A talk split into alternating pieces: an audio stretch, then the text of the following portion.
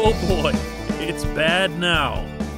And it wasn't going to take much to make it bad, as I've been trying to tell everyone for months now. Good morning to you. Good Sunday morning. A special edition daily shot here the day after the Penguins lost game one of the Stanley Cup qualifying round to the Montreal Canadiens 3 to 2 in overtime on a Jeff Petry goal. A lot of long faces, a lot of sad faces today. Probably more than anything else, I would imagine that people are just kind of stunned because, like, there was hockey again, and you just started to get used to there being hockey again, and then it really, really mattered. And you had to go not just 0 to 60, but like 0 to 75 just as an observer. Well, that that was it. That was the scenario. That's one of the many things that I'd been warning about to the consternation of a, good many listeners and readers, I dare say, because they didn't like hearing the, you know, the Debbie Downer stuff, whatever. But game one was going to be scary, no matter what. You're coming off four and a half months of absolutely nothing two weeks of training camp, a couple of scrimmages, and a floating exhibition against the Flyers. There's no way this was going to be a normal thing. And yet, certain aspects of it were kind of normal ish for the Penguins early on. They just didn't get it done. The things that I warned about in no particular order. One was the obvious that Carey Price is, and I will certainly stand by it this morning. The most talented goaltender in the world. It does not mean he's the best. It doesn't mean he has the best numbers. It doesn't mean he's the most consistent. It Doesn't mean he doesn't get hurt. It Doesn't mean he doesn't necessarily ramp it all the way up when he's playing behind a pretty mediocre Montreal roster most of the time. However, that's not what this situation is. This is a blast for a guy like that. Could you tell how much fun he was having? He was this was like a big contest for him. He was like, bring it on, bring me your best. That's the Carey Price that players, evaluators, coaches, executives around the league fell in love with a long time ago and still see, still, according to a player poll taken just last year, as the best goaltender, the most talented goaltender in the NHL. The Penguins outshot Montreal 18 to 6 in the first period. Montreal outshot Pittsburgh in every period for the remainder of the game including overtime 12 to 7. Just throwing that in there parenthetically. But in the first period, the Penguins were all over him. All over Carey Price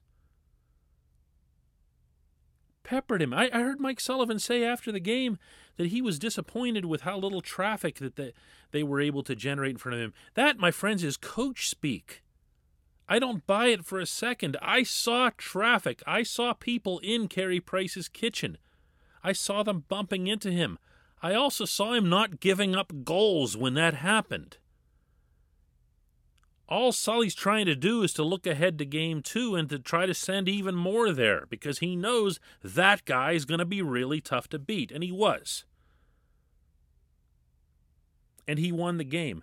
I also brought up one name from the Montreal Canadiens, non Carey Price, repeatedly as a guy who would be the most visible to you even if he wasn't necessarily Montreal's best player.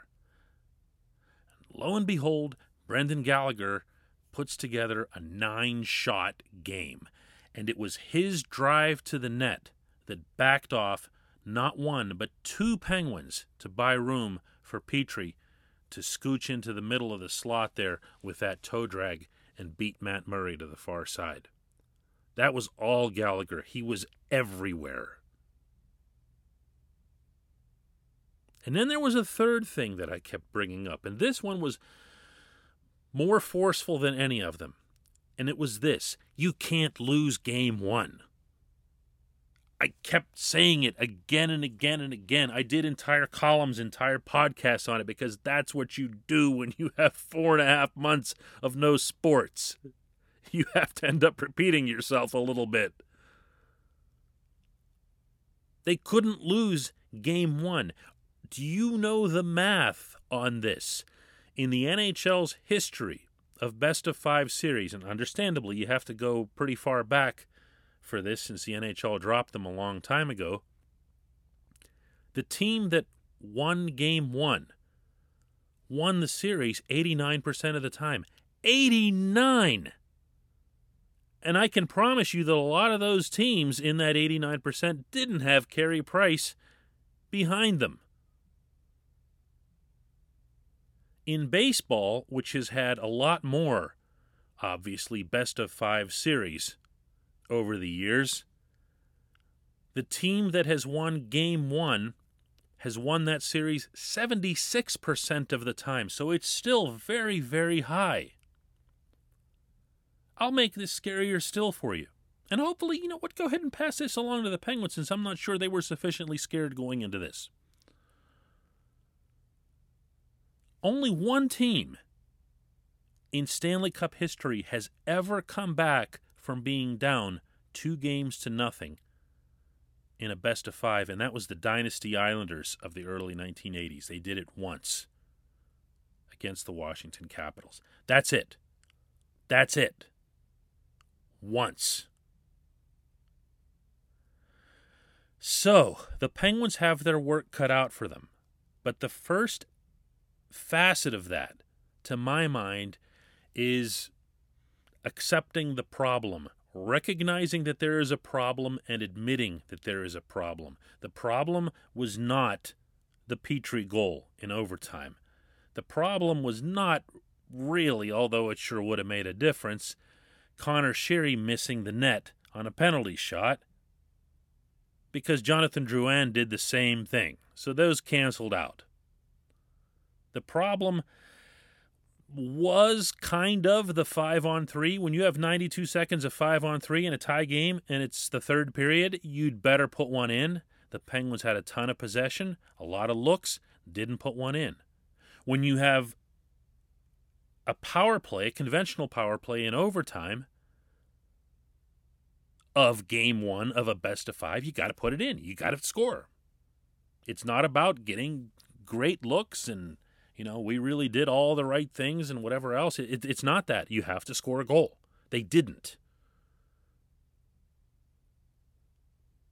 But the thing that they have to accept, other than picking apart little things like the ones I just mentioned, is this Montreal, from the beginning of the second period, or maybe two or three minutes into the second period and onward, outskated the Penguins, other than Sid's line.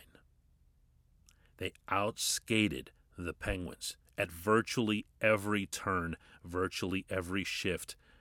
Repeating myself again, other than when Sidney Crosby, Jake Guentzel, and Conor Sheary were out there.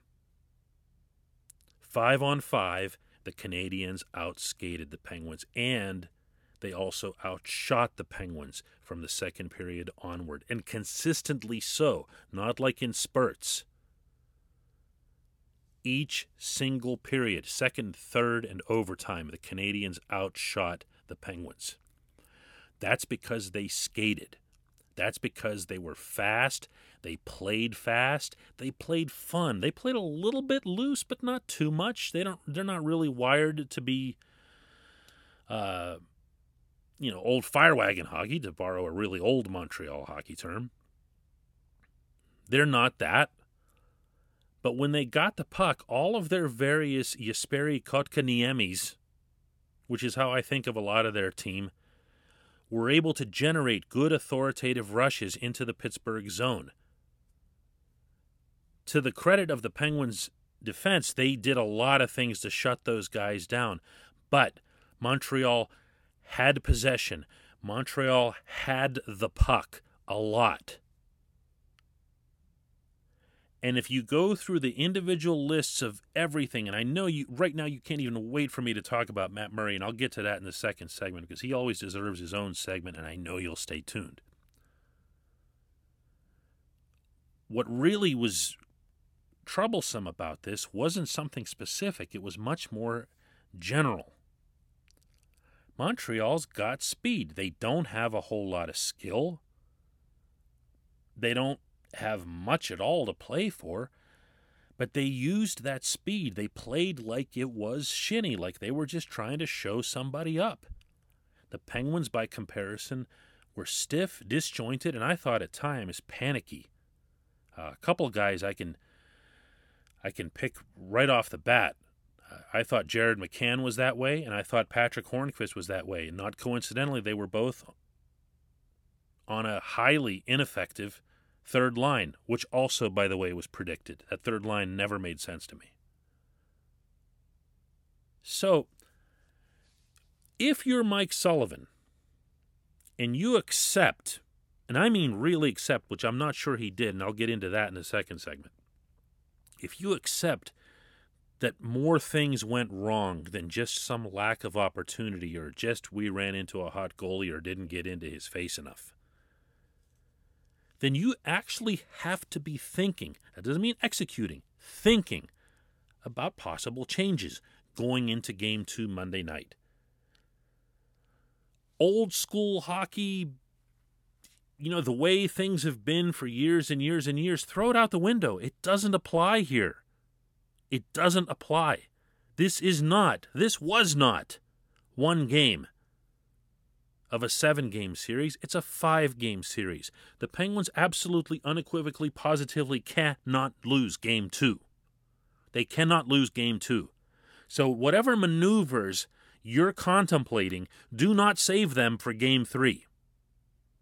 I'll start with that, and then I'm going to make a couple of points, a couple that I would at least strongly consider. As we're all aware, camp was really tight. Scrimmages were really tight. The exhibition was just a farce. So the only real firm evidence that you have of players' readiness is who showed best through the bulk of camp and the scrimmages. And as I wrote at the time from Cranberry, watching this team with my own eyes, Two of their five best performers at any position were Sam Lafferty and Evan Rodrigues. Am I suggesting here that Lafferty and Rodrigues would have won game one if they were in? No, okay? I'm saying that if you're looking at situations where you could use a change or a spark or something that looks better than what you saw last night, then this is the time to make it. If someone or people that are in my business or fans come down on you as a head coach for panicking after one game or worried about sending the wrong signals. No, no, no, no, no. It's a pandemic. Everything is changed, everything is different. The worst thing you can do if you're the head coach is to hold your best cards for game three. Figure out what it is that went wrong in game one and act on it. I didn't like Jared McCann's game. I didn't like Jared McCann's camp. I didn't like Jared McCann's last 22 games of the regular season. I could break down film from this game one and show you multiple examples of where he got the puck and then went all headless chicken and looking around left, right, left, right. What do I do? What do I do? Do um, I should I do this? Should I do that? Do I even belong out here? I don't even know what's going through his head anymore. But there's no way you're not still carrying a 22 game goalless streak. Now 23. Patrick Hornqvist, I'm not sure what to say about because Patrick Hornqvist is a different breed. Patrick Hornqvist absolutely has to be on your team, on your bench in a playoff situation. I just didn't like any aspect of what that line was doing in general. It never made sense to me. Marleau made a couple of nice passes, but he wasn't going to be an impact player on that line. And you're missing the glue there. Something has to, if you're going to insist on Marleau and Hornqvist as being your third line wingers, you have to have something in the middle that makes sense. You have to have someone like an Evan Rodrigues, who, again, was having was doing a lot of good things regardless of who he played with in camp. For whatever it's worth, he also did really well when he was filling in for Sidney Crosby. You'll remember when Sid got hurt early on and missed a couple of scrimmages. He finished plays, made great passes in tight quarters. He was actually doing things. I have not seen that from McCann. So I'd be surprised if there wasn't at least significant thought put into a lineup change, and I'll be at least slightly disappointed if there isn't one. This one in particular. Sam Lafferty's tougher to get in, but I don't think it's impossible to get him in. I looked at the Blueger, Tanev, Aston Reese line and wasn't impressed at all. At all. Why? Montreal had the puck every time they were on the ice. Montreal just kept the puck and they kept skating around everybody. So, all those things that the Blueger, Tanev, and Aston Reese line are usually good at doing, grinding down low, whatever, I don't know that they had two shifts like that in the whole game. I'll tell you this Montreal's defensemen and Montreal's forwards aren't going to be catching Sam Lafferty big dude who can fly and who can pop in a couple of goals and who can bang some bodies around too. That's also worth a thought. Now, the goaltending, and that'll come up after this. It's Cuoco for Priceline. Ready to go to your happy place for a happy price? Well, why didn't you say so? Just download the Priceline app right now and save up to 60% on hotels. So, whether it's Cousin Kevin's Kazoo concert in Kansas City, go Kevin, or Becky's Bachelorette Bash in Bermuda, you never have to miss a trip ever again. So, download the Priceline app today. Your savings are waiting. Go to your happy place for a happy price. Go to your happy price, Priceline.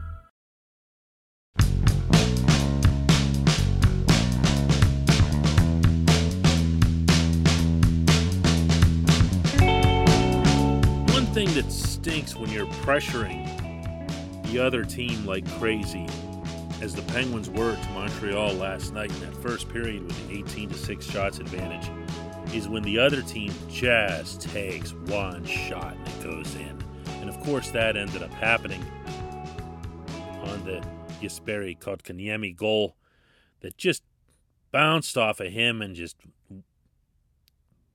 bounced back in behind Murray, who was trying to scramble a little bit out of his crease to get it. Nothing really wrong there. If he makes the save, you're appreciative of it, but if it goes in, it's not one that you look at the goaltender for. But it still has kind of a deflating effect. And then the second goal happens, in which Nick Suzuki comes buzzing down the, the left side on a two on one, sees Murray making himself a little bit small in net, has the glove down, beats him high glove side, and there goes Pittsburgh. Murray's glove. Boom. He stinks. Get rid of him and everything else here. The second segment of this show is always brought to you by the Greater Pittsburgh Community Food Bank. During normal times, one in seven people in southwestern Pennsylvania are food insecure, including one in five children. Not knowing where your next meal is coming from can be a scary thought, and now during the pandemic, the need for food is that much greater. If you are in need of food assistance, or if you'd like to support the Greater Pittsburgh Community Food Bank's mission of feeding people in need, eliminating hunger in our region, visit pittsburghfoodbank.org. Spell those first three words out. Pittsburgh foodbank.org. One dollar can provide enough food for up to five meals. So Murray gets down in a 2 0 hole, and he's buried by the citizens. Within 30 seconds, he makes a terrific save. I, I mean, really, really sharp. Montreal should have been ahead 3 0, just like that, uh, on a play, a, a stuff attempt from to the side of the net there, got his right pad across. Really, really impressive, especially under the circumstance. The Penguins end up coming back and tying on goals by Sidney Crosby and Brian Rust. The Rust goal happened right after another very good Murray save. He also deserves at least some credit for the Jonathan Drouin miss. All right, no, he doesn't. Drouin just completely blew that one. And then the the winning goal happens on you know a, a rush where Brendan Gallagher takes two guys with him, and Jeff Petry slides to the inside. He's what 20 25 feet away and just nails his spot. I'm not sure that's one that you pin on the goalie either. But but there's still something to consider here as it relates to the goaltending. And by the way, they're not going to change to Tristan Jarry for game two. Take that absolutely to the bank. Uh, Mike Sullivan will throw his hints out after a game. And when he was asked about Murray, he came back with a, I thought he was solid. Solid. Okay. So, in the head coach's eyes, he was solid.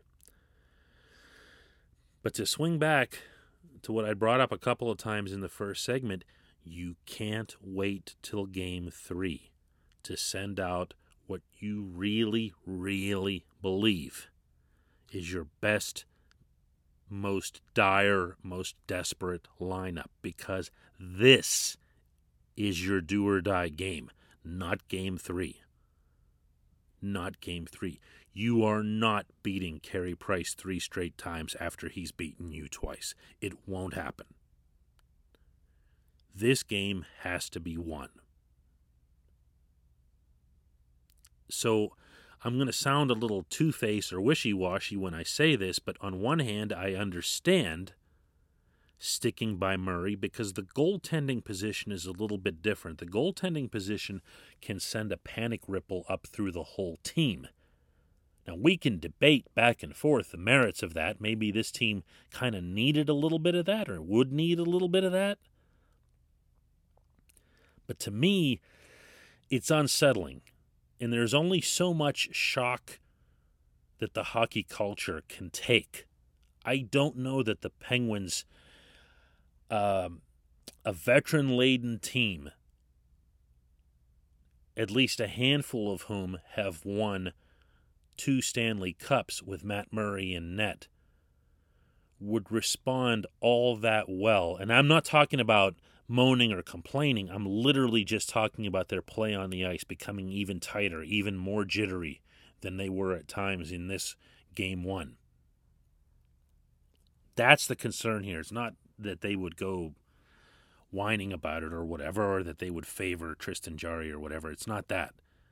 It's just that it's an immediate, big, big switch. So I could, I can see him staying with him for that reason. And at the same time, I'm going to keep saying this. The goaltender between the two that the Penguins employ, who can take the ice and has the best chance of winning a hockey game against anyone, is Tristan Jarry. Jarry's the better goaltender. Uh, that and he's been that for a while. I'm not telling you anything that you haven't seen with your own eyes, and I'm not telling you anything that I haven't spoken for a good while now. Jarry has a better set of pads, leg pads, especially down low along the ice, than Murray does. And I say that mostly because I think that Jarry's leg pad control is among the very best in the NHL anywhere. He's got, uh, I'm going to date this reference here, but the old Rock'em Sock'em robots where when you would push the one button and the and the, the boxer's arms would come shooting out to the side like that. That's how I think of Jarry's pads. He's that good down there, and he's better than Murray. His glove is better than Murray as well. Um, that tends to get overblown, the glove thing with Murray. Uh, the statistics don't really support it. But you know what? When it happens, especially when it happens the way it did uh, in this game with Suzuki's wrist shot beating him up there, the narrative is hardly about to die. Nonetheless, Jarry probably makes that save.